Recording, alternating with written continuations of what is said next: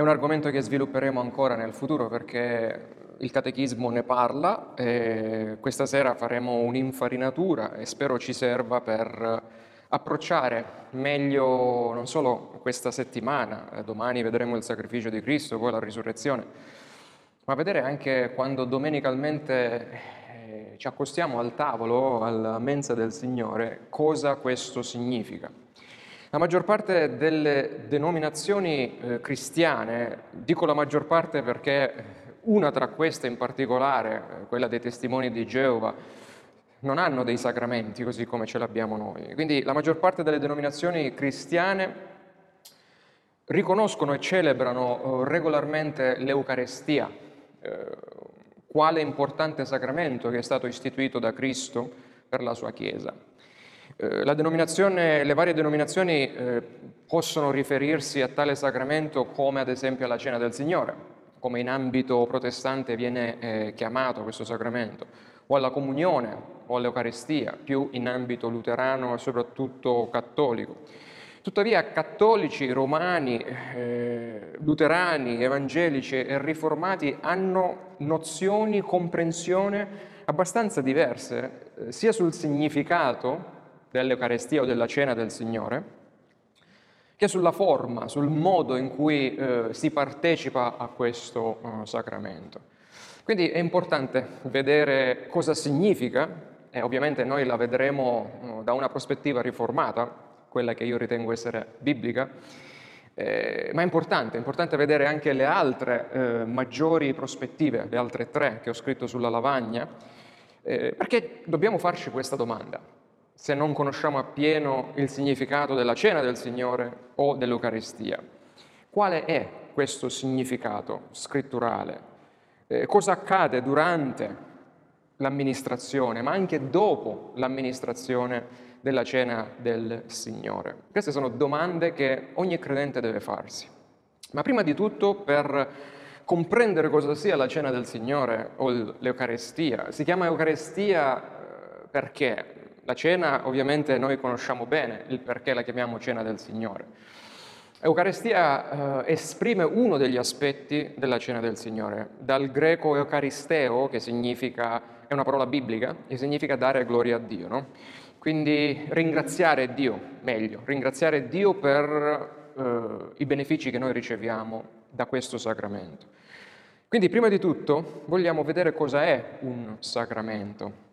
Eh, per aiutarvi potete vedere il nostro catechismo alla domanda eh, 92, per esempio, se ce l'avete sotto mano, altrimenti lo leggo io.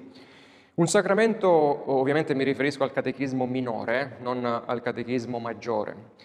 Catechismo minore di Westminster, domanda 92, risposta 92. Un sacramento è una santa ordinanza istituita da Cristo in cui mediante segni visibili cioè sensibili, cioè che ricadono sotto i nostri sensi, eh, è meglio tradurlo come sensibili, nel senso che eh, chi è cieco non lo vede il segno, ma lo può no? mangiare, tastare, toccare.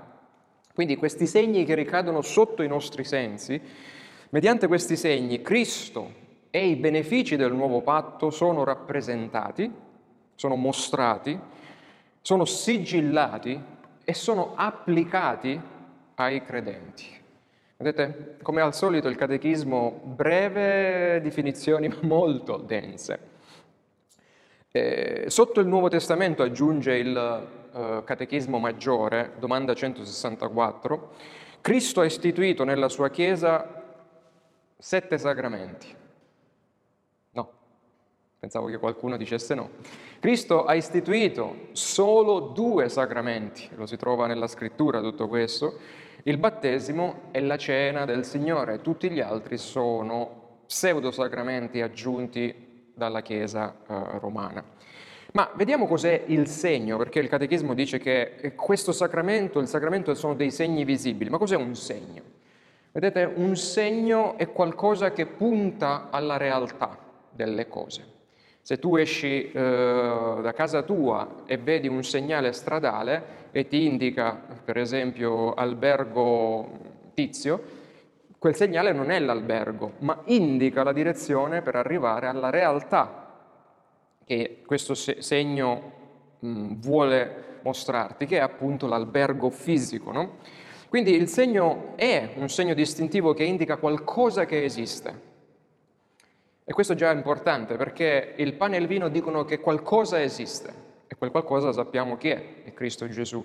E dire che un sacramento è un segno vale a dire che è una dichiarazione che fa conoscere, che indica eh, la grazia di Dio a cui punta. Vedete? Questo segno punta a qualcosa.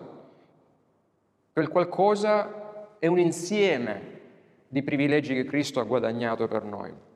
Il sacramento non è la grazia in se stessa, perché ad esempio in ambito della Chiesa Cattolica Romana loro credono che quando tu mangi l'ostia, in quell'ostia c'è una quantità di grazia che ti viene data, ti viene comunicata, ti viene, no? eh, è come se fosse una sostanza per loro questa grazia. Invece no, il sacramento non ha niente di speciale in sé, ma punta alla realtà. Quindi vedete la freccia ed è collegato in maniera eh, con unione, si dice sacramentale, cioè un'unione specifica, spirituale. Vi ricordate quando eh, nella scrittura leggiamo che Gesù spezzò il pane e disse questo è il mio corpo? Ovviamente quello lì non era il suo corpo, ma puntava alla realtà che era il corpo di Cristo. Ma quindi abbiamo visto che è un segno, ma è anche un sigillo. Questo è importante eh, comprenderlo. Cosa significa? A cosa serve un sigillo? Un sigillo viene utilizzato per Mm, impegnare, per dire questo è mio, no? per garantire la proprietà di qualcosa, certificare addirittura legalmente la genuinità di qualcosa. Ad esempio, eh, per chi è andato a scuola, tutti siete andati a scuola, immagino, tranne i piccolini, avete ricevuto a fine della vostra carriera scolastica un diploma, sia che sia elementare, media, superiore o universitario. E sul diploma c'era un timbro, quello è il sigillo attestante da parte dell'Ateneo della scuola che tu avevi superato il corso di studi. Quindi il sigillo è qualcosa che dice esiste no? una serie di studi fatta, ma ovviamente non è che tu avendo quel sigillo, con quel sigillo hai la conoscenza di tutto, cioè l'insieme della tua conoscenza non sta nel sigillo, ma il sigillo ratifica no? che tu hai fatto un corso eh, di studi. Quindi i sacramenti di per sé non sono quello che, a cui puntano, ma servono per puntare alla realtà, ma servono anche per sigillare che tu che lo ricevi hai qualcosa, possiedi qualcosa e quel qualcosa ovviamente è Cristo. I sacramenti sono vitali per la salute spirituale e Paolo dice anche fisica, perché o ti benedicono o ti portano problemi i sacramenti se presi impropriamente per la crescita nostra. Se usati correttamente servono a rafforzare, a crescere la fede del credente e a farlo progredire in tutte le grazie di Dio. Ma servono anche a obbligargli alla obbedienza, dice il catechismo. Cioè, quando noi approcciamo al sacramento della cena, il sacramento della cena ci impone di esaminarci per vedere come stiamo camminando davanti al Signore. Il sacramento del battesimo non è che lo facciamo una volta e poi basta, non funziona più, ma il sacramento del battesimo costantemente ci richiama a camminare secondo Cristo. Ci dice, vedete, voi siete entrati a far parte del popolo, tu sei entrato a far parte del popolo di Dio, cammina da popolo di Dio. Vedete, il sacramento ci esorta all'obbedienza, quindi costruiscono i credenti forti e credenti coerenti con la scrittura. Eh, I sacramenti eh, sono istituiti da Dio quindi per rappresentare Cristo, per puntare Cristo e a tutti i benefici che Lui ha guadagnato, per confermare il nostro essere proprietà di Cristo. Ecco perché sono importanti anche. Come un sigillo, tu sei mio, sei, io ti ho, ho sono morto per te. E per mettere differenza anche ai sacramenti, se pensate al battesimo, mettere differenza tra quelli che appartengono a Cristo, no? il battesimo fa sì che noi entriamo nel popolo di Dio e quelli che non appartengono a Cristo. Quindi crea differenza tra il popolo di Dio e quelli che non sono il popolo di Dio. E ovviamente ci impegnano a eh, camminare solennemente al servizio di Dio in Cristo, secondo la sua parola. Ma, diciamo, faccio una domanda, entriamo così nel nostro eh, punto 2, eh, soprattutto alla domanda che cosa rende efficace un sacramento? Perché tanti possono prendere il sacramento, ma il sacramento reca del bene a tutti? Vi siete mai chiesti eh, cosa rende questo sacramento funzionante, tra virgolette?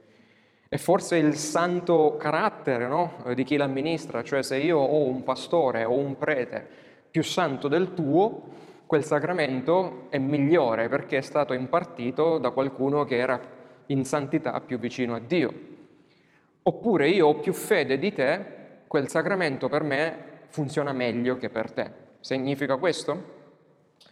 Sempre il Catechismo, domanda 91, quella precedente, dice i sacramenti diventano mezzi efficaci di salvezza non per alcuna virtù presente in essi o in colui che li amministra, ma solo mediante la benedizione di Cristo e l'opera del suo Spirito in coloro che mediante la fede li accolgono.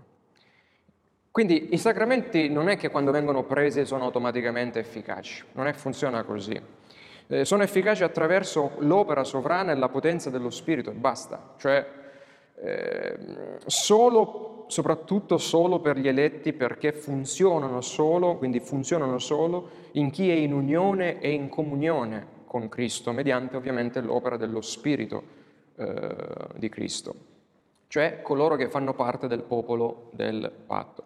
Lo Spirito Santo usa la parola dell'istituzione, no? Quando per esempio mi sentite dire o pronunciare delle parole allora, nel momento della cena del Signore, allora Signore prendi questo pane ordinario, vino ordinario, in questo momento mettili da parte per l'uso che tu hai stabilito che essi facciano per lo scopo per i quali sono stati dati. Quindi in quel momento quelle sono parole di istituzione eh, che l'Apostolo Paolo usava, che noi dobbiamo usare, i pastori devono usare, proprio perché questo pane comune, questo vino comune, in quel momento diventa cosa santa per l'uso del Signore e per lo scopo che il Signore vuole che essi eh, servano per la sua uh, Chiesa. Quindi eh, ed è così che Cristo usa questi elementi comuni, santificati, cioè messi da parte, per trasmetterci con essi le promesse, le grazie e le benedizioni del patto, del nuovo patto. Perché poi lo vedremo più avanti, ma i sacramenti stanno sempre sotto di uno specifico patto. C'erano quelli dell'Antico e ci sono quelli del Nuovo Testamento, del Nuovo patto. Quindi battesimo e cena del Signore. Poi, dove è presente la vera fede, ovviamente, i sacramenti realizzano ciò che eh, permettono di realizzare, cioè l'unione, la comunione con Cristo. Ovviamente cosa significa? Dove c'è qualcuno che crede veramente in Cristo e riceve quel sacramento. La... Vincenzo? Sì. Posso fare una domanda? Prego. Perdona, ma sono due sacramenti, ma il matrimonio viene visto come sacramento? No, se fosse, il matrimonio se fosse un sacramento sarebbe obbligatorio perché un sacramento, un sacramento è un comandamento obbligatorio per tutta la Chiesa. Se fosse stato dato come, comanda, come sacramento, significherebbe che tutti dobbiamo sposarci. Quindi il, il, matrimonio è una benedizione, è una concessione, è un privilegio che Dio dà all'uomo e alla donna, ma non è un sacramento. Con il matrimonio Dio uh, insegna tante cose, eh, diciamo che santifica anche perché? Perché non perché ci comunica grazia, no? come fa con i sacramenti, ma perché eh, ci fa esercitare la pazienza l'uno dell'altro, ci benedice con l'uno e con l'altro, ma non sono obbligatori, il matrimonio non è obbligatorio. E poi c'è tanto da, da, dire anche, no, figurati. Eh, quindi, ehm, come dice il, sempre la confessione di fede di Westminster, capitolo 27, eh, dove c'è vera fede, lì poi viene, vengono ricevuti i benefici del sacramento. Il sacramento serve per continuare a creare crescita spirituale in noi, unione e comunione con Cristo.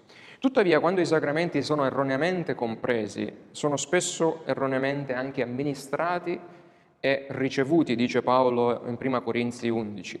Pertanto non sono efficaci ai fini eh, della benedizione, ma purtroppo quando non vengono compresi o vengono usati, tra virgolette, male, ricevuti male, diventano anche un problema per chi li riceve, perché sono cose sante.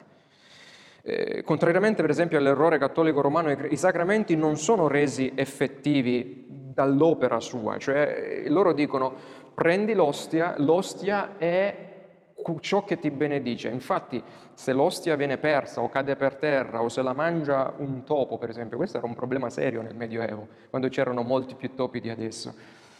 E le persone in ambito cattolico romano pensavano che il topo stava prendendo un, un sacramento in quel momento, invece no, non funziona così, non è il sacramento in se stesso che porta tutto questo, ma ricordate che è sempre un segno che punta alla cosa reale, cioè noi siamo qua, quando noi prendiamo un segno, un sacramento, no? non è che riceviamo la benedizione tramite il sacramento, faccio qua un disegnino, no? così magari forse è più chiaro. Cioè noi prendiamo, mangiamo il pane o beviamo il vino o riceviamo l'acqua del sacramento, ma chi ci benedice è sempre Cristo, è sempre in questa direzione che noi riceviamo la benedizione. Quindi non è attraverso, lui la manda lì e poi da lì la porta qua. no, non è così. È sempre spirituale l'unione e comunione che c'è tra noi e eh, Cristo. E, infatti poi cosa era giunto nel periodo del basso, oh, scusate, del Medioevo all'inizio, tra il IV e il VI secolo, no? Cosa si, si, era arrivati a credere proprio perché non si capivano i sacramenti? C'erano gli eretici, una setta chiamata i donatisti, che loro non, non riconoscevano il battesimo di tutti quei ministri che sotto pressione dall'impero romano, quindi eh, per abiurare la loro fede, avevano rinnegato Cristo. No? Dicevano no, siccome questi hanno rinnegato Cristo, non sono veri ministri, allora i sacramenti amministrati da loro non valgono, come se fosse anche il pastore o il prete eh, un, un soggetto importante per la validità del sacramento. Assolutamente. Quello non funziona. Ecco perché noi riformati riteniamo buono il sacramento del battesimo eh, amministrato sotto la Chiesa cattolica romana o un'altra confessione cristiana, se è fatto propriamente, cioè nel nome del Padre, del Figlio e dello Spirito, e con acqua, è fatto da un ministro ordinato. Perché non è una cosa umana, ma è Dio che quando si verificano quelle circostanze, poi opera attraverso quella via chiamata eh, sacramento. Quindi il sacramento è valido perché è stabilito da Cristo ed è reso efficace quando e laddove Cristo si compiace di conferire la grazia salvifica mediante il suo Santo Spirito. Nelle scritture Dio tratta sempre poi con il suo popolo nel contesto di un patto, questo lo abbiamo visto diverse volte e ricordatelo sempre. Quando vediamo Dio, noi e Dio dobbiamo sempre vederci all'interno del patto in cui siamo. Noi siamo nel nuovo patto. Ed è nel contesto di questi patti che Dio ha rilasciato nel corso dei secoli eh, che Dio ha dato dei segni visibili sotto quei patti. Uno, per esempio, potrebbe essere no, il patto di grazia, l'arcobaleno, per dire. L'altro, l'antico patto, la Pasqua, del, la Pasqua ebraica, un altro uh, sacramento. Quindi ha dato questi segni visibili per accompagnare e indicare le sue promesse del patto, per dire io non sono un Dio distante e invisibile, eh, io vi lascio delle cose visibili, vi lascio qualcosa che continuamente vi ricorda che io sono lì, che opero con voi, in mezzo a, noi voi, eh, in mezzo a voi e per voi. Pertanto è importante notare che i sacramenti dipendono dalla predicazione della parola di Dio, perché la predicazione cosa fa? Continuamente, domenica dopo domenica, ogni volta che la parola di Dio viene predicata, cosa succede? Il predicatore espande, no? tira fuori dalla parola di Dio le promesse e le sanzioni anche del nuovo patto, del patto eh, in cui noi siamo. Infatti senza parola predicata, questo lo si crede fermamente in ambito riformato, i sacramenti non possono essere amministrati e sono soltanto dei segni vuoti, cioè non c'è connessione con qualcosa che è spirituale, perché è la parola di Dio che crea in noi la fede affinché possiamo ricevere le verità a cui i sacramenti puntano. Adesso, prima di iniziare il nostro terzo punto, cioè il significato della cena del Signore, vorrei fermarmi perché questo è carne solida, scusatemi. Eh, magari lasciamo un tempo per eh, le domande e le risposte in modo tale che possiamo eh, sedimentare queste nozioni e cercare di capirle meglio. Se non ci sono altre domande, passiamo poi a quello che è, diciamo, il, dopo il preambolo, eh, la, l'aspetto principale di questo studio, il significato della cena del Signore. Quando diamo uno sguardo, ad esempio, al libro degli Atti, e quindi eh, proprio qui ho scritto tra parentesi Atti 2,42, il verso che abbiamo letto eh, prima nelle domande e risposte. Quando diamo uno sguardo al libro degli Atti e alla vita della Chiesa primitiva, cioè della prima comunità cristiana, vediamo quanto importante per la Chiesa e per i fedeli eh, era il riunirsi per spezzare assieme, per ascoltare l'insegnamento apostolico e per spezzare il pane, ossia per ovviamente partecipare alla cena del Signore. E in tutta la storia della Chiesa stato, la cena del Signore è stato il sacramento centrale della Chiesa, avente le sue radici nell'ordinanza o sacramento addirittura dell'Antico Testamento, quindi nella Pasqua ebraica. Eh, sappiamo che, prima, eh, che, prima che Gesù morisse disse ai suoi discepoli io ardentemente desiderato di mangiare la Pasqua eh, con voi. E proprio durante la sua ultima eh, cena, eh, prima di lasciare questo mondo, eh, lui cosa fece? Eh, prese i suoi discepoli eh, la notte prima di morire, andato in una stanza, gli Vangeli dicono l'alto solaio, e lì mentre stavano celebrando la Pasqua, nell'Antico Testamento, mentre Gesù stava guidando i suoi discepoli nella liturgia diciamo, della Pasqua dell'Antico Testamento, eh, cosa fece? cambiò la liturgia eh, improvvisamente e bruscamente cambiò anche le parole di quella liturgia, dando un significato nuovo, diverso a quello che era l'ultima cena che poi sarebbe diventata la cena del eh, Signore. E eh, quando prendendo il pane eh, che veniva usato disse, no, perché c'era l'uso del pane all'interno di quella ehm, cena pasquale, disse che era il suo corpo e prendendo il vino, ce n'erano quattro calici di vini dentro quella liturgia, eh, disse questo è il sangue del nuovo patto, capite che egli stava rompendo con l'antico patto e in quel momento stava rilasciando non solo il nuovo patto, ma anche il sacramento del nuovo patto, che puntava e che insisteva sotto il, nuovo patto. E stava introducendo il suo popolo appunto a quello che era la cena del Signore, con, iniziando dalla vecchia Pasqua introdusse i suoi nel nuovo patto, nel nuovo sacramento. Dunque, cosa è la cena del Signore o l'Eucaristia? In che modo essa è collegata alla Pasqua? Se vediamo che nasce no, in quel contesto. Eh, il catechismo sempre minore di Westminster, la domanda 96, dice, la cena del Signore è un sacramento nel quale, vedete bene i verbi, dando e ricevendo pane e vino, cioè ci deve essere qualcuno che dà, ci deve essere qualcuno che lo riceve.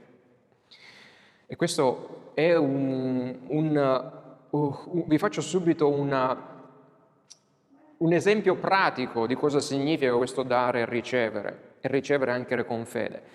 Perché alcuni si pongono il problema, dopo che finisce il servizio divino, se il bambino o la bambina di turno vanno a prendere questo pane che rimane lì e noi abbiamo qui una a caso, no? la piccolina mia che subito non aspetta altro, funziona? Cosa sta succedendo? Sta profanando il tavolo, sta prendendo indegnamente? Non funziona più, cioè non, non c'è più lì sacramento, lì c'è solo pane, perché per essere sacramento ci deve essere qualcuno che lo dà nel nome di Cristo e qualcuno che lo riceve nel nome di Cristo. Vedete le dinamiche quanto sono importanti.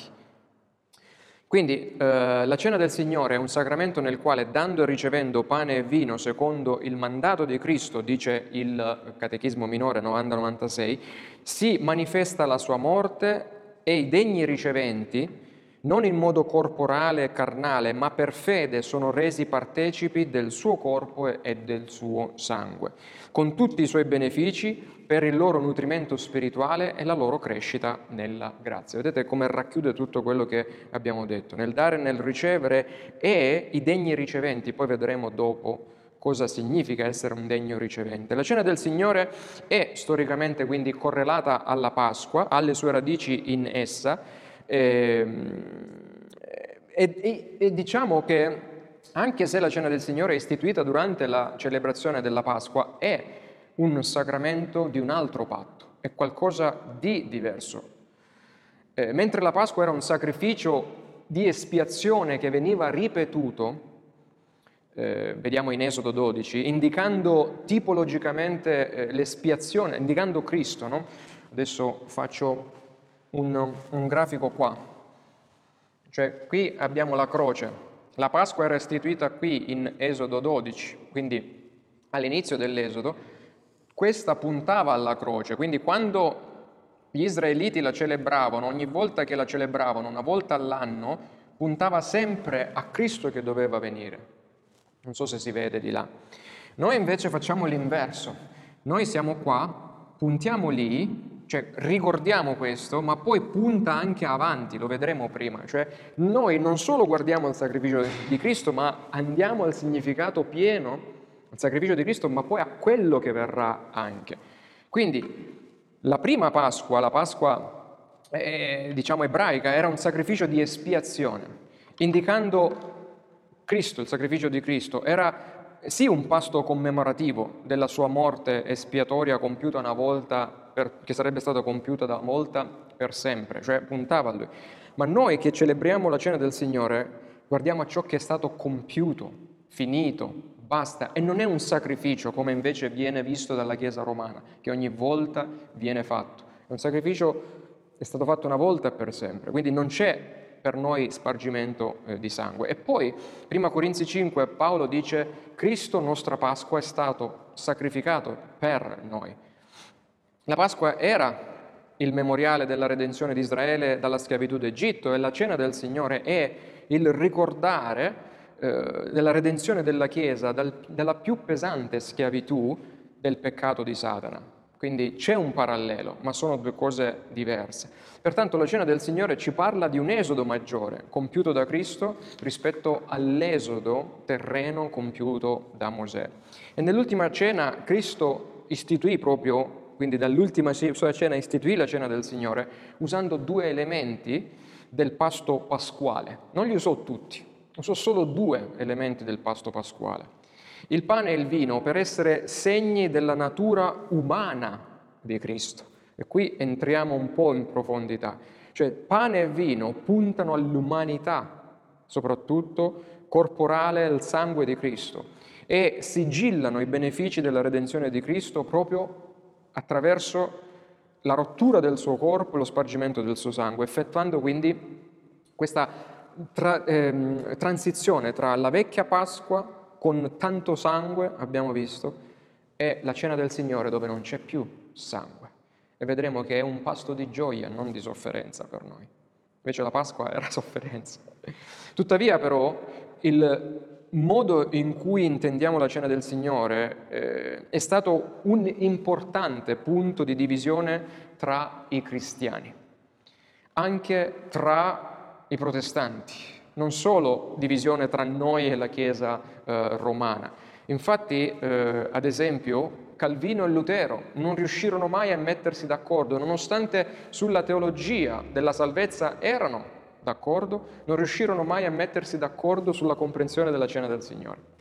E addirittura nel 1529 Lutero incontrò Zwingli, eh, il riformatore eh, svizzero che era nella città di eh, Zurigo, si incontrarono per cercare di dire ok, perché siamo divisi? Siamo protestanti, no? Perché andiamo in maniera divisa? Perché il Papa ci può attaccare quando potremmo vedere se c'è unità tra di noi? Si trovarono nel 1529 su 15 punti dovevano discutere, punti teologici. Su 14 furono pienamente d'accordo, solo su uno trovarono discordia, che era appunto la cena del Signore. Cioè non riuscirono a mettersi d'accordo e addirittura quel, eh, diciamo, eh, personaggio, chiamiamolo così, di Lutero, arrivò a dire a Zwingli, preferirei bere sangue con il Papa che mangiare la cena del Signore con uno come te.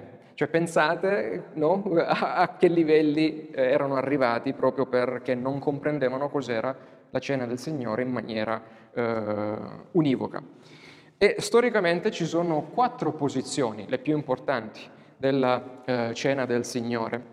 E queste sono la comprensione cattolica romana, come vedete ho scritto qui, loro credono nella presenza reale di Cristo, cioè queste quattro divisioni si creano sulla domanda come Cristo è presente nella cena. La domanda che dovete tenere presente qui è questa, come Cristo è presente nella cena. La Chiesa Cattolica Romana dice reale e fisica, è presente realmente e presente fisicamente. La luterana, in maniera diversa, dice sempre reale e fisica. Poi i riformati, i presbiteriani dicono sì, la presenza di Cristo è reale, ma non è fisica, è solo spirituale. E poi ci sono gli evangelici o gli anabattisti, cioè gli anabattisti sono qui anche possiamo aprire un capitolo, ma brevemente quelli che battezzavano nuovamente i credenti, no? eh, perché non accettavano il, battesimo degli infanti, quindi quella frangia diciamo evangelicale che dice no, è solo un memoriale, è solo un ricordare. Eh, Cristo non è presente nella eh, cena del Signore, è presente nel senso che Lui è ovunque, no? lo Spirito di Dio è ovunque, ma non è realmente presente. Cioè quello che collega tutte e tre le religioni, cattolica romana, luterana e riformata, che loro credono nella presenza reale di Cristo, ma in modo diverso. Le prime due credono che sia fisica, le seconde, la, la terza crede che sia spirituale. Mo chi è che ha ragione? Quindi andremo così a vedere insieme eh, queste tre mh, versioni. La dottrina cattolica romana è chiamata transustanzazione. Credo che siete, mh, diciamo, avvezzi no? di questo uh, termine abbastanza uh, anche difficile da pronunciare, che fu adottata non subito, ma già nel, mille, ma nel 1215 formalmente, eh, Concilio Lateranense IV, e poi ribadita nel Concilio di Trento. Quindi fu sviluppata nel corso dei secoli, ma fu percepi- recepita in maniera come dogma, come eh, credenza molto tardi nella Chiesa cattolica romana. E insegna una cosa, diciamo, importante, tra virgolette, cioè che durante la messa, alla consacrazione, no? quando il prete fa eh, la consacrazione, cioè prende questo pane, questo vino, le sostanze del pane e del vino sono miracolosamente trasformati. Ecco perché si chiama transustanzazione, cioè la trasformazione della sostanza nel vero corpo e nel vero sangue di Cristo, mentre l'aspetto esteriore del pane e del vino rimangono gli stessi. Mo, scendiamo un po' più in profondità. Io ringrazio Dio che tutto questo uh, studio viene dopo l'aver studiato uh, la persona di Cristo nella sua natura divina, natura umana. Quello ci servirà per capire quello che succede nelle diverse denominazioni. Eh, quindi il sinonimo di transustanzazione è ovviamente cambio di sostanza, c'è presenza reale. Questo miracolo di cambiamento eh, succede alla fine del miracolo, quindi qualcosa cambia in teoria, no? In pratica, secondo loro, nel pane, eppure loro rimangono gli stessi visivamente. Quindi chi eh, sta lì dice ma come? Ma mi sto mangiando qualcosa che è cambiato o rimane? Perché il sapore è lo stesso, eh, la consistenza è la stessa, l'aspetto è lo stesso, ma cos'è che è cambiato qua? Eh, cosa è successo? Eh, che eh, per, per, avvalorare questa dottrina, no? per dire che questo pane e questo vino erano veramente il corpo eh, e il sangue di Cristo, la Chiesa Cattolica Romana ha dovuto trovare uno stratagemma, cioè ha dovuto no? dice eh, fatta la, la, dottrina devo poi spiegarla questa dottrina e per spiegarla eh, ha chiamato in causa un filosofo di nome Aristotele, cioè è andata indietro nei secoli, nel 400 circa prima di Cristo, dicendo ok, prendo la teoria di Aristotele, la applico al pane e al vino e ottengo la dottrina della transustanzazione. Adesso cerco di farlo semplice. Allora, cosa diceva questo Aristotele, questo filosofo? No? Prendiamo l'esempio l'anatra, ma per l'anatra possiamo prendere qualsiasi oggetto, eh, possiamo prendere, che ne so, un pennarello, un, gatto, noi stessi. Ogni cosa, dice, è formata da qualcosa di visibile, quindi tutte le cose che cadono sotto i nostri sensi è qualcosa di visibile, quindi l'anatra, è qualcosa di invisibile. Tutto ciò che è visibile, chiamato accidenti, no? Cioè, non la parola brutta, vengano accidenti, cioè quello che cade sotto i nostri sensi è quello. Quello che non è visibile è la sostanza delle cose e c'è un collegamento tra sostanza e accidenti, cioè tu non vedi, non vedi la sostanza, ma la sostanza determina la cosa visibile. Cioè, se l'anatra si comporta come anatra, se l'anatra cammina come l'anatra, se l'anatra, eh, com'è il verbo della... Eh, quando l'anatra gracchia eh, o eh, stra, eh, starnazza, starnazza come l'anatra, è perché essa ha la sostanza di anatra. Se avesse la sostanza di gatto sarebbe uscito fuori un gatto. Quindi non so se questo diciamo, vi può aiutare. Quindi questa è sostanzialmente la materia visibile. Adesso poi ci arriviamo eh, al pane e al vino, però vi faccio questo per un preambolo. E quindi il motivo appunto per cui possiamo dire che, la, che la, l'anatra è l'anatra è dovuto nella sua essenza, nella sua sostanza. Oh, quindi nella transustanzazione cosa succede? Vedete, abbiamo pane e vino lì, quindi qualcosa deve cambiare, transustanzazione. Quello che cambia è ovviamente l'invisibile, è la sostanza del pane, no? E quello che rimane, quello che rimane eh, visibile rimane uguale. Ecco, diciamo, trovato il modo per spiegare questa abbastanza complicata dottrina.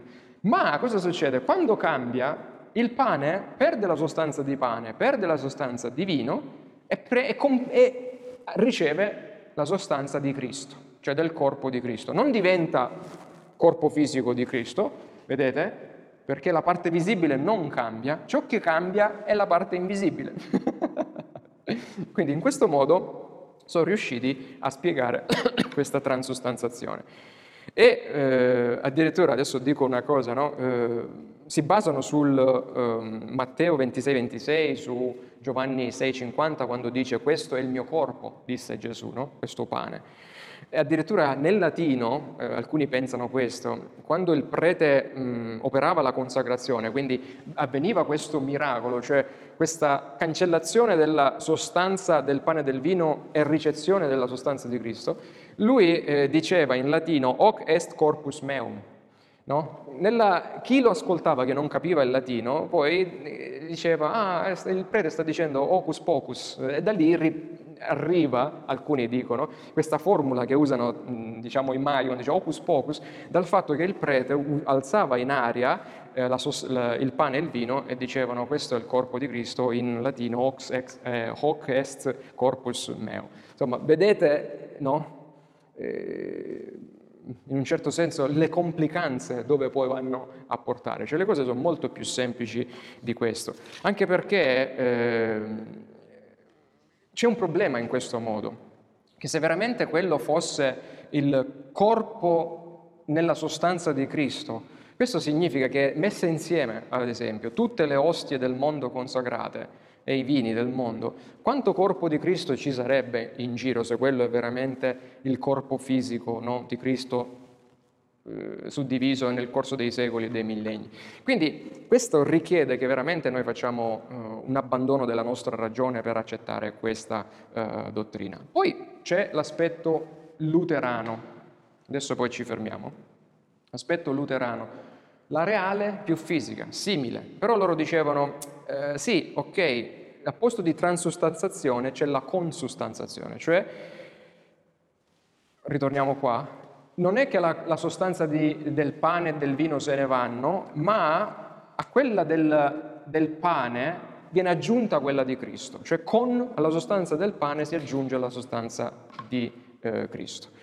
E quindi anche qui, eh, un, per farla breve, uh, un problema che la scrittura dice se Cristo fisicamente nella sua natura umana è in cielo alla destra del Padre, no? Calvino si chiedeva come mai questo Cristo poi lo trovi nelle varie chiese, nel pane, nel vino di là e di qua. Non funziona in questo modo. Infatti la ragione stessa dice che quello non è un corpo di Cristo, anche se, giungiamo all'altra conclusione, se fosse veramente il corpo fisico di Cristo, noi diventeremmo tutti cannibali, perché mangeremmo, se fosse, posto che fosse, mangeremmo il corpo e berremmo il sangue di Cristo. Quindi c'è qualcosa che non funziona.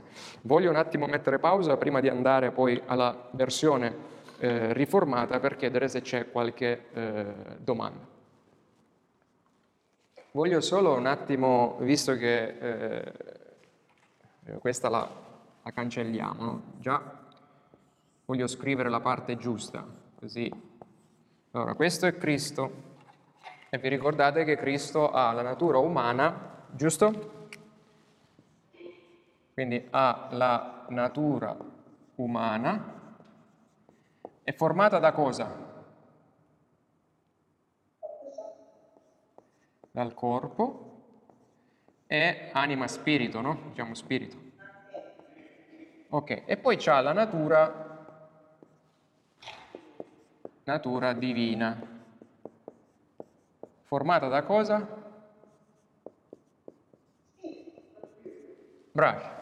Quindi questo è Cristo. Ecco perché dicevo è importante rinfrescare quello che eh, abbiamo detto la volta scorsa. No?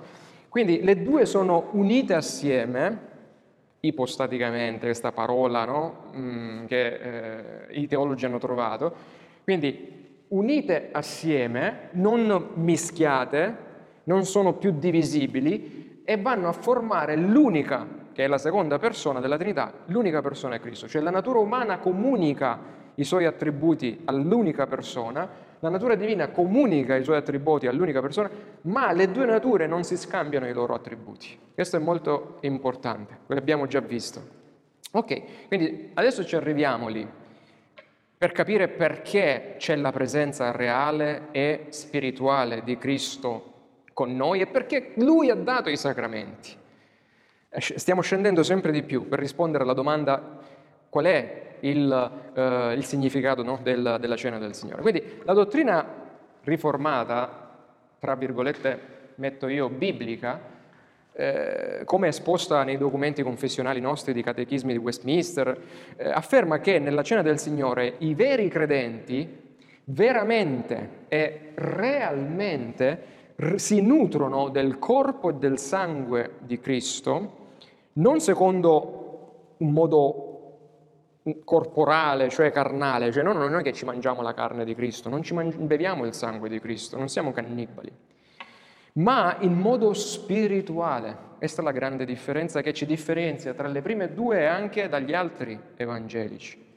In modo spirituale, mentre per fede dice ricevono, vedete, per fede ricevono e applicano a se stessi Cristo crocifisso e tutti i benefici della sua morte. Catechismo Maggiore di Westminster, domanda risposta 170. Quindi la dottrina riformata nega espressamente che il corpo e il sangue di Cristo siano presenti nel pane o cambiano la sostanza no, nel pane e così via, respingendo la dottrina sia cattolica che eh, luterana. Eppure Cristo, sebbene assente, vado al nostro grafico, Cristo nella sua natura umana dove è adesso? È alla destra, è alla destra del Padre. Eppure, e ci stiamo arrivando, Cristo, sebbene assente e localmente presente solo in cielo nella sua natura umana, è invece spiritualmente presente nella sua natura divina. È spiritualmente presente, realmente presente, nella, perché la sua natura divina non è confinata, non meno, dice, di quanto lo siano gli elementi stessi ai loro sensi esteriori. Cioè, quando vediamo il pane e il vino, quelli ci testimoniano che Cristo è presente nella sua natura divina. Ma quando i credenti entrano in intima comunione con Cristo alla tavola del Signore, e credetemi, nella, nel verbo, nel, nel, scusate, nell'originale greco esiste un solo termine che Cristo usa per dire questo è il mio tavolo, nessun altro lo può usare. Lui è geloso, dice no? Nel tavolo del Signore, usa un, vermine, un termine specifico. Quindi durante la cena non sono in comunione, i credenti non sono in comunione solo con la sua natura divina. E questo è un altro aspetto da capire. Noi non siamo in comunione con Cristo, con la persona di Cristo, solo perché il suo Spirito è con noi. Grazie agli elementi pane e vino visibili, toccabili, mangiabili, i credenti entrano in comunione anche con la natura umana. Vedete? Nonché con tutta la persona, quindi con tutta la persona della la seconda persona della Trinità, per una reale e intima comunione con tutto il Dio uomo in attesa della sua venuta. Secondo le scritture, il corpo e l'anima umani di Cristo rimangono in cielo, ma durante la cena i credenti hanno accesso a tutto Cristo proprio per via di questi elementi visibili. Cioè lui dice, io so che voi siete manchevoli, io so che voi siete dimentichevoli, io so che a voi vengono i dubbi, io so che voi vi chiederete, ma dov'è questo Gesù che era qui, questo Cristo, e adesso non c'è? Allora io vi lascio due elementi che in un certo senso suppliscono alla mancanza temporanea del mio corpo tra voi. E quindi Cristo è presente realmente e spiritualmente nella sua natura eh, divina che è onnipresente, ma è presente durante la cena del Signore realmente e spiritualmente negli elementi visibili, cioè nel pane e nel vino, come temporanei sostituti dell'umanità di Cristo che è localizzata in cielo fino al suo ritorno. Capite perché è importante tutto il discorso che abbiamo fatto prima sulle due nature di Cristo e sul fatto che noi vediamo la cena del Signore in maniera diversa. Per fede, come afferma eh, catechi- la mh, mm, confessione di fede di Westminster al capitolo 29, i credenti si nutrono spiritualmente e tramite gli elementi consacrati sia l'umanità che la divinità di Cristo intervengono a incoraggiare, a nutrire, a fortificare il credente, cioè come se Cristo fosse in mezzo a noi. Non è con noi, ma vedete, ritorniamo sempre all'inizio, cos'è un sacramento? È un qualcosa che, ci, che punta alla verità. Quella verità, quella fisica, Cristo non è in mezzo a noi, perché è di là adesso, ma poi tornerà, non ci preoccupiamo, lui verrà nel suo fisico tra di noi. Ma poiché adesso non è presente, lui ci ha lasciato questi elementi affinché noi che siamo di poca fede, possiamo dire ok, questi puntano a Cristo, a ciò che Lui ha fatto per noi. Anzi, se ci sono altre domande, se no poi andiamo avanti. Perché poi c'è l'ultima, eh, diciamo, dottrina, la quarta, no, della visione, cioè che risponde alla domanda com'è che Cristo è presente nella cena del Signore. E questa è la dottrina, abbiamo detto, evangelica, cioè che si rifà più a Zwingli, dicevamo. Eh, loro dicono è un memoriale, cioè un semplice ricordo. Leggendo prima Corinzi 11, quando dice no, fate questo in memoria di me, e basta. Cioè finisce solo a noi che siamo qui, prendiamo per esempio, se questo è il secondo ritorno del Signore, qui, questa è la linea della storia, no? Se il Signore, se il Signore torna qua e noi siamo qui che prendiamo la cena, c'è solo un memoriale, non c'è un nutrimento spirituale per loro che noi riceviamo, quindi c'è l'assenza di Cristo, cioè ciò che è presente per loro è solo questo, la natura onnipresente eh, no, di Dio o la seconda persona, la natura divina di Cristo che è ovunque. Invece noi crediamo che fisicamente è assente sì, ma spiritualmente presente nella sua natura umana durante la cena. Quindi vedete le differenze tra queste quattro versioni, come esse rispondono a, um, alla domanda di come Cristo è eh, presente durante la cena del Signore. E quindi ciò che viene esaltato in questo uh, aspetto, soprattutto evangelico, è la fede del credente. Cioè non è l'opera del Signore che spiritualmente opera nel credente, ma basta che tu hai fede per ricordarti, vai indietro nel tempo, ti ricordi che Lui è morto, quindi la tua fede fa la differenza. Non è che il Signore sta operando spiritualmente in quel momento e tu lo ricevi per fede, no? La tua fede fa la differenza. Quindi c'è uno spostamento di equilibri in quel momento che fanno perdere l'importanza del sacramento in una maniera secondo me molto oh, marcata. Poi arriviamo a cosa punta la cena del Signore, quindi eh, stiamo andando oh, verso la conclusione. Quando leggiamo per esempio le parole in 1 Corinzi 11, no, dal verso 17 al verso 34, vediamo che ci è richiesto di approcciare la cena del Signore comprendendo la cena nel suo triplice aspetto temporale. Cioè quando prendiamo la cena adesso, la cena ha un significato, cioè ci dice qualcosa nel momento in cui la prendiamo, ma punta al passato, vedere, no? stiamo in questo momento, punta al passato, ma guarda al futuro, come dicevo. Queste sono le dinamiche che Paolo dice, leggiamolo insieme. Vi leggo in 1 Corinzi capitolo 11, eh, inizio dal verso 23, dice, poiché ho ricevuto dal Signore quello che vi ho anche trasmesso, cioè che il Signore Gesù nella notte che fu tradito prese del pane, quindi subito prima della croce, prese del pane e dopo aver reso grazie lo spezzò e disse prendete, mangiate, questo è il mio corpo che è dato per voi.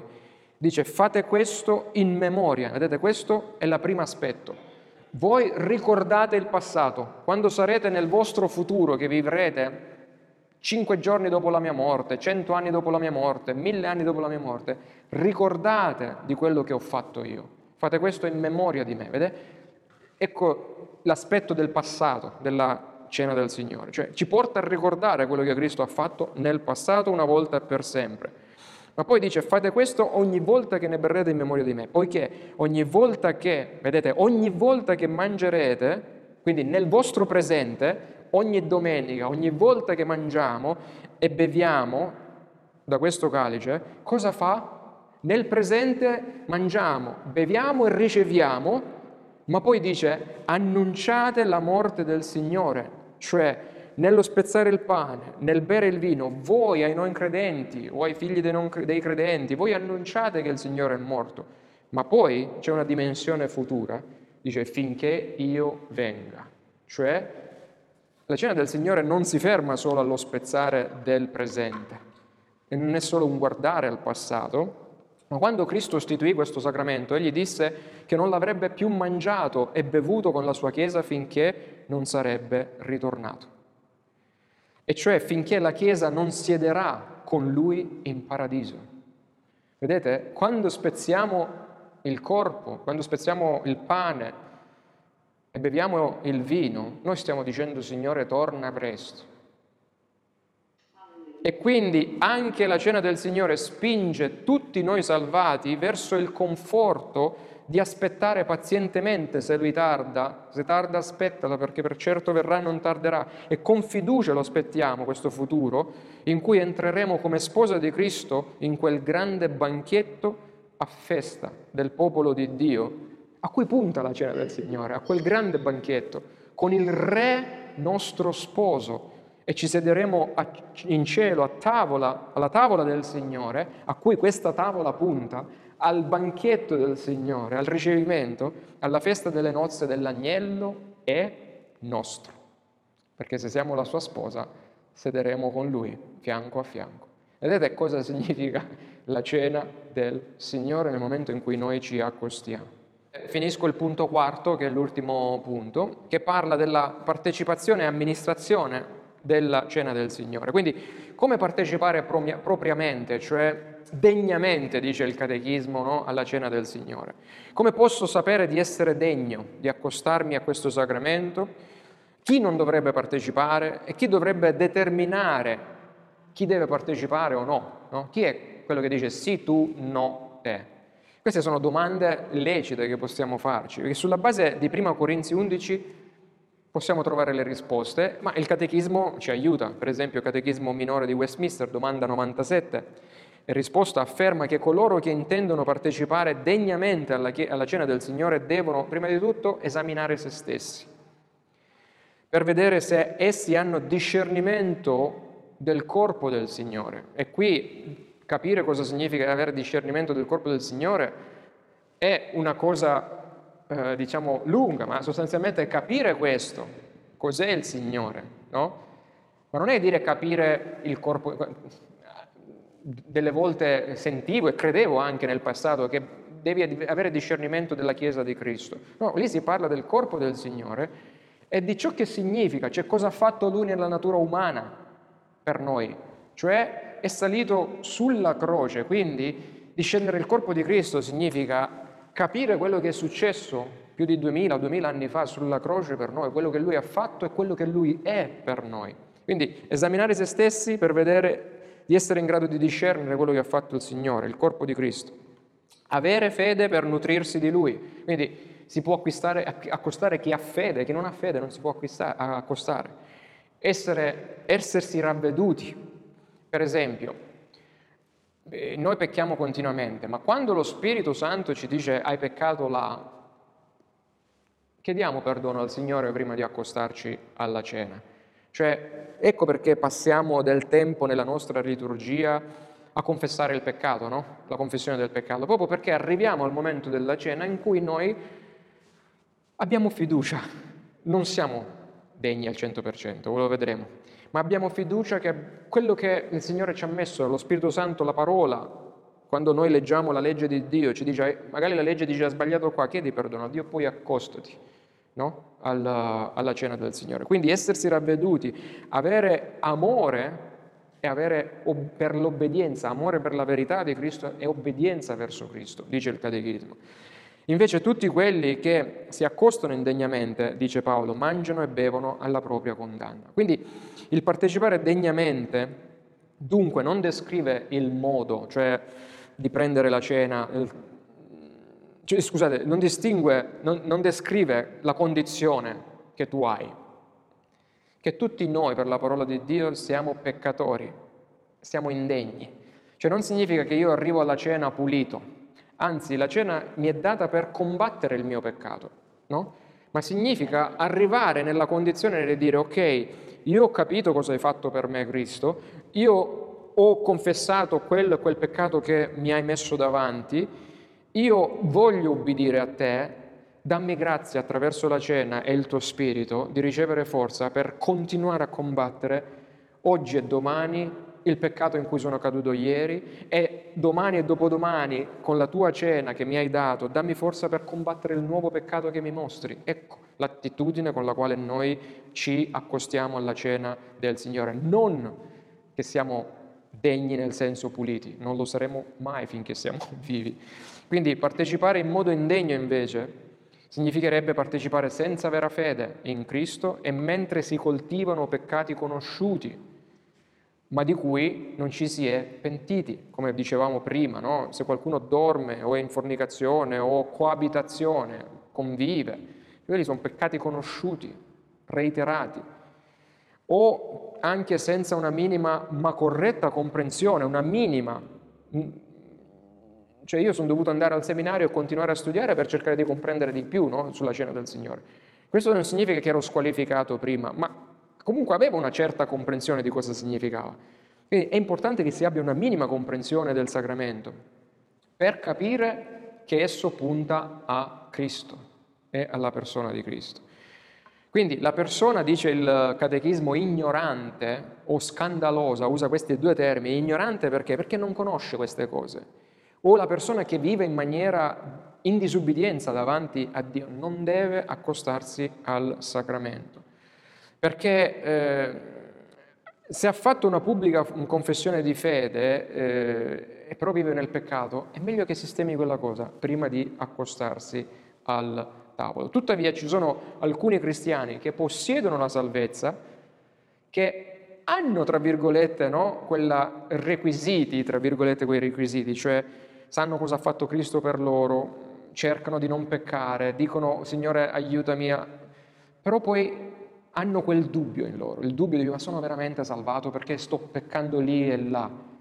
Quei cristiani, soprattutto quei credenti, hanno bisogno della cena del Signore, perché come vedete essendo genuini, si pongono il problema del loro peccato, hanno riverenza, io non so se sto camminando perché vedo disastri lì e là nella mia vita. La cena è data proprio per quei credenti debolucci che ancora non hanno sperimentato la certezza della salvezza, per ricevere quella forza spirituale, per fare quel balzo e andare avanti correndo nel Signore. Quindi, come dice il eh, Catechismo Maggiore di Westminster 173, devono questi credenti partecipare alla mensa per essere rafforzati spiritualmente e nella fede dalle grazie comunicate dal sacramento. Vedete perché ci è dato il sacramento? Vedete il significato di questo sacramento? Quanto è bello. E poi, cosa significa esaminare se stessi? In maniera proprio no? papale, papale. Paolo chiede ai Corinzi, capitolo 2 dei Corinzi, verso, eh, capitolo, eh, scusate, libro secondo dell'epistola eh, numero 2, capitolo 13, verso 5, di esaminare le proprie vite per vedere se siamo nella salvezza. Cioè, quello che normalmente ogni credente dovrebbe fare, lo deve fare a maggior ragione accostandosi al tavolo, alla cena del Signore. Tali prove includerebbero la fiducia in Cristo, l'obbedienza a Dio, la crescita nella santità, il frutto dello Spirito. Queste sono cose credente, a cui il credente può guardare per dire ok, sono nella fede. C'è questo, c'è quello, cado lì, cado là, cado di qua, cado di là, ma comunque vedo un minimo di crescita lì, comunque vedo che io amo il Signore, comunque vedo che voglio ubbidirgli. E questo non è cosa normale secondo la nostra carne. Questo è frutto dello Spirito suo in noi. Ecco che già questo dovrebbe convincerci che Lui è al lavoro in noi. Amore per gli altri cristiani e non odio per i cristiani, per i credenti.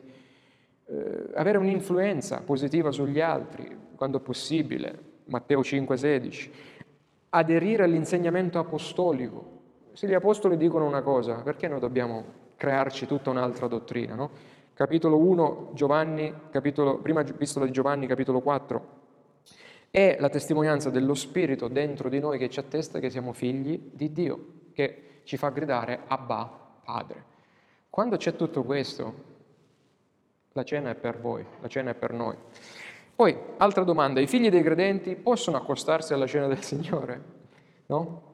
In ambito riformato purtroppo ci sono in alcune chiese riformate, alcuni che ammettono alla cena del Signore, cioè al sacramento, eh, non dici un pezzo di pane né dopo né prima, proprio tutto il sacramento, anche i bambini. I bambini come ad esempio i miei piccolini. Mentre il battesimo è il segno e il sigillo, il sacramento dell'entrata nel corpo di Cristo, cioè per, anche per loro, la cena del Signore è solo per chi ha compreso Cristo. Uno è il del il, il, il battesimo dell'entrata, l'altro è il crescita, eh, scusate, l'altro è il sacramento della crescita. Cioè l'altro serve per i veri credenti per crescere. Quindi alla cena del Signore possono partecipare solo coloro che si sono esaminati, che hanno conoscenza di Cristo, che si nutrono, possono nutrirsi per fede di Lui e si pentono e hanno umore per l'ubbidienza. Pertanto i figli dei credenti vengono messi nel gruppo degli ignoranti cioè quelli che ancora non sanno queste cose. E spero che non vengano messi nel gruppo uh, di quelli che sono scandalosi, perché spero che non creino scandalo già uh, a quella tenera età. E, e, vale a dire, loro non sono rigenerati e quindi non possono partecipare. E eh, l'accesso al sacramento è un privilegio solo per i membri della Chiesa di Cristo, che hanno fatto la loro professione di fede. Ma perché? Perché sì, qualcuno che non è membro può essere accettato una volta in visita, può essere accettato due, tre, però sapete cosa fa la differenza? Che un membro teoricamente è sottoposto alla disciplina della Chiesa. Se un membro o, o se un visitatore si accosta, mm, diciamo, in maniera stabile, ma non è membro di Chiesa, né l'anziano di turno né il pastore di turno può intervenire per dire tu stai camminando in quel modo, stai zoppicando, tu non puoi perché non ha autorità su lui in quanto non è membro della chiesa locale. Vedete? No? Diciamo vista in maniera un po' più ampia quanto è importante riconoscere queste dinamiche della cena del Signore. Eh, e poi ovviamente la domanda altra è quando i figli dei credenti possono accostarsi alla cena del Signore? Ecco, Ovviamente non c'è un anno specifico, dal dodicesimo anno in poi tu um, prendi la prima comunione, non so adesso 6-7 anni quando è la prima comunione, o per gli ebrei dal dodicesimo anno in poi tu sei maggiore, no, non esiste quello.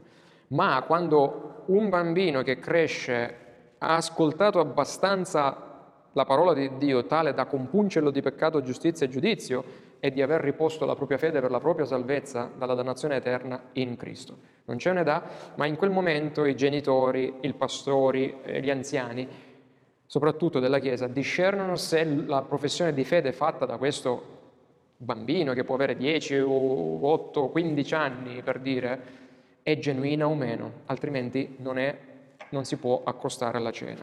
Poi, chi può amministrare la cena del Signore? Abbiamo già trattato uh, brevemente questo. Paolo, prima Corinzi 4, 1 dice che Cristo ha istituito i ministri, lui dice io sono ministro, chiamato ad essere amministratore dei misteri di Dio, cioè colui che deve appunto amministrare le, la, ehm, il vocabolo greco lì usato, mysterion, molte volte usato per i sacramenti.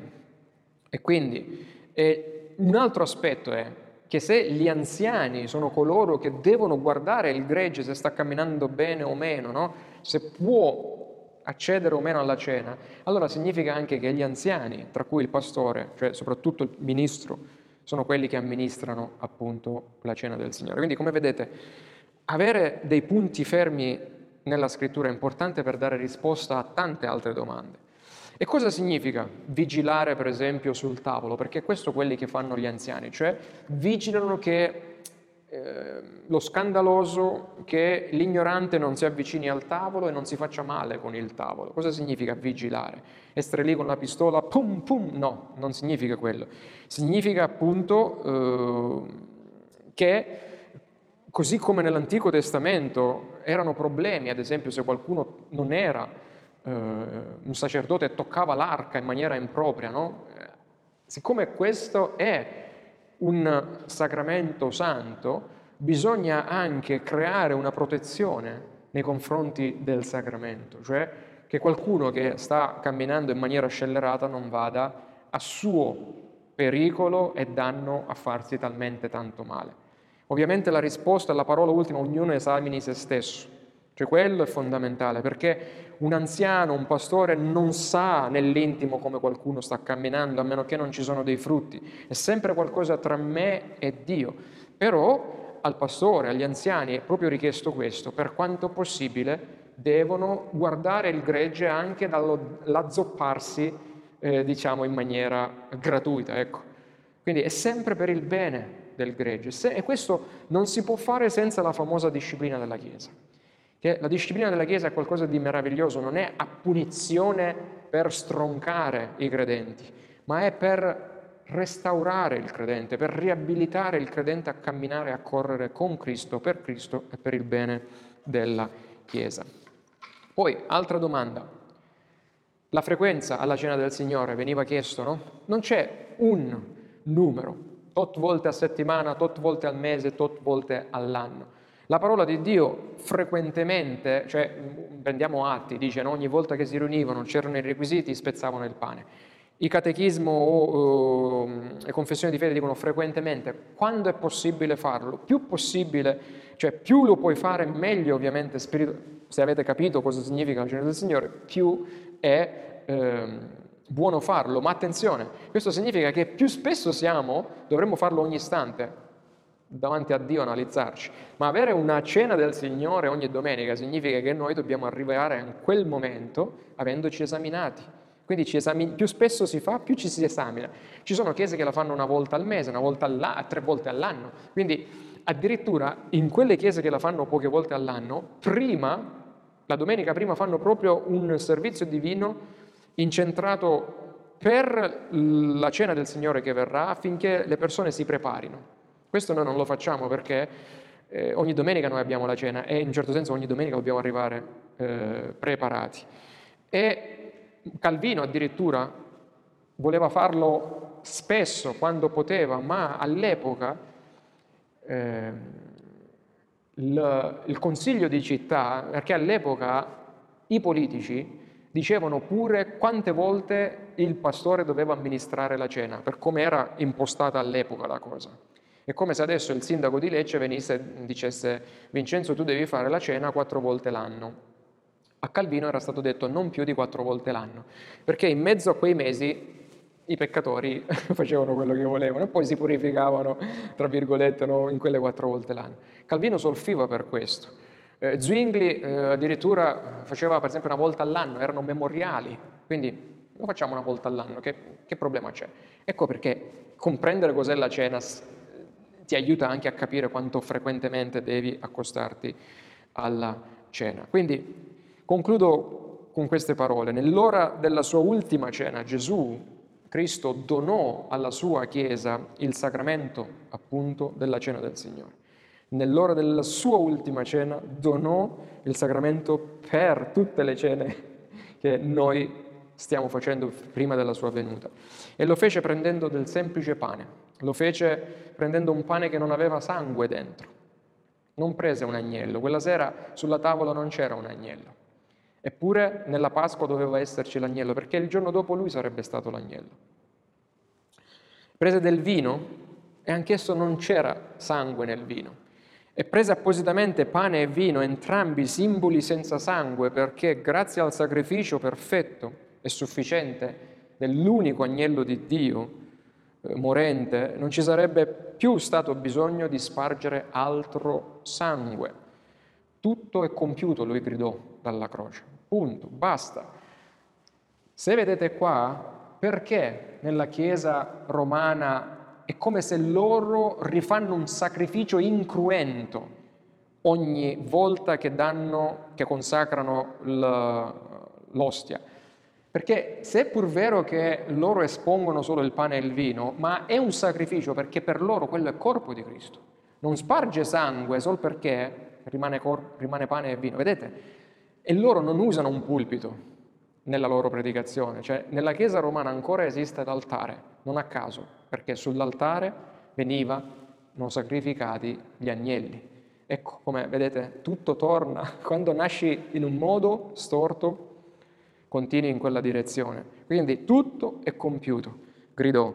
Ed è a quel sacrificio perfetto a cui tali elementi senza sangue, pane e vino puntano per ricordarci che per noi la cena del Signore non è più un sacrificio, per Lui è stato un sacrificio, per Lui è stata la sofferenza. La cena del Signore per noi non è né un sacrificio né una sofferenza. In tante chiese la cena del Signore, anche eh, protestanti, è un momento di sofferenza, tutti zitti, piangendo. No, la cena del Signore per noi è gioia, è una festa, non un sacrificio perché Lui ha sofferto e pagato nel passato per la nostra gioia odierna ed eterna. Ecco perché la cena del Signore è sia un ricordo dell'opera passata e finita di Cristo, ma è anche una realtà presente del beneficio che abbiamo di mangiare e di essere in comunione con il Cristo, tutto il Cristo, con la, parte, con lo, la natura spirituale e la natura eh, umana e anche con la sua Chiesa. Ed è anche un'aspettativa benedetta della realtà futura ed eterna che ci spetta e che Dio ha promesso che verrà per il suo